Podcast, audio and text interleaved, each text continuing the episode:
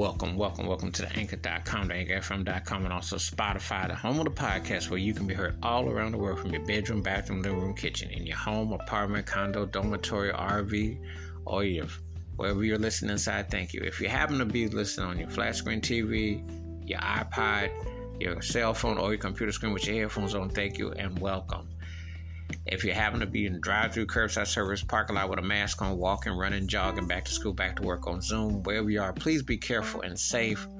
Glad to have you. Thank you for much continued support. And again, you can hear this episode on anchor.com, anchorfm.com, or Spotify.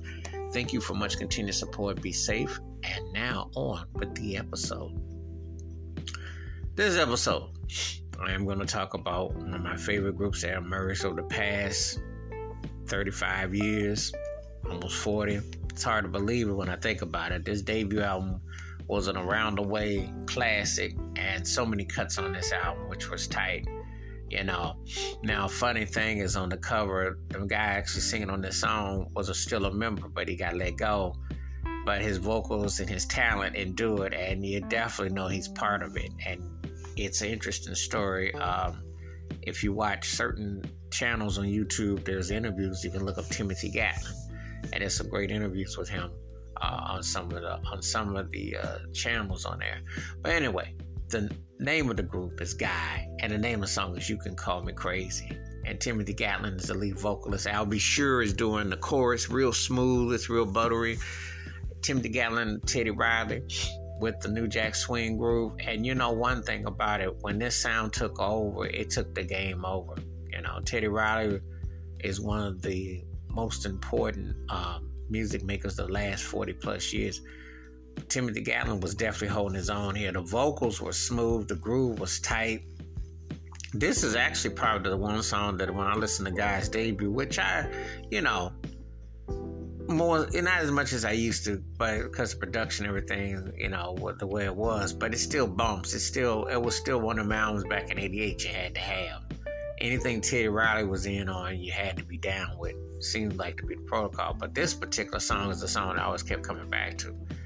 And Timothy Gatling put his foots on this one. I mean, the groove, the vocals, it was catchy. You could you could walk down the street, you just bop to it, and it still bops.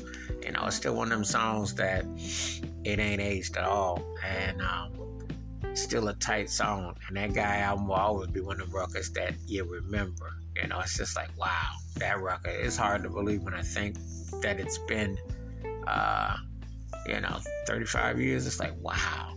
That's that record seems like it just came out yesterday, but, you know, but uh, always dug this cut big time.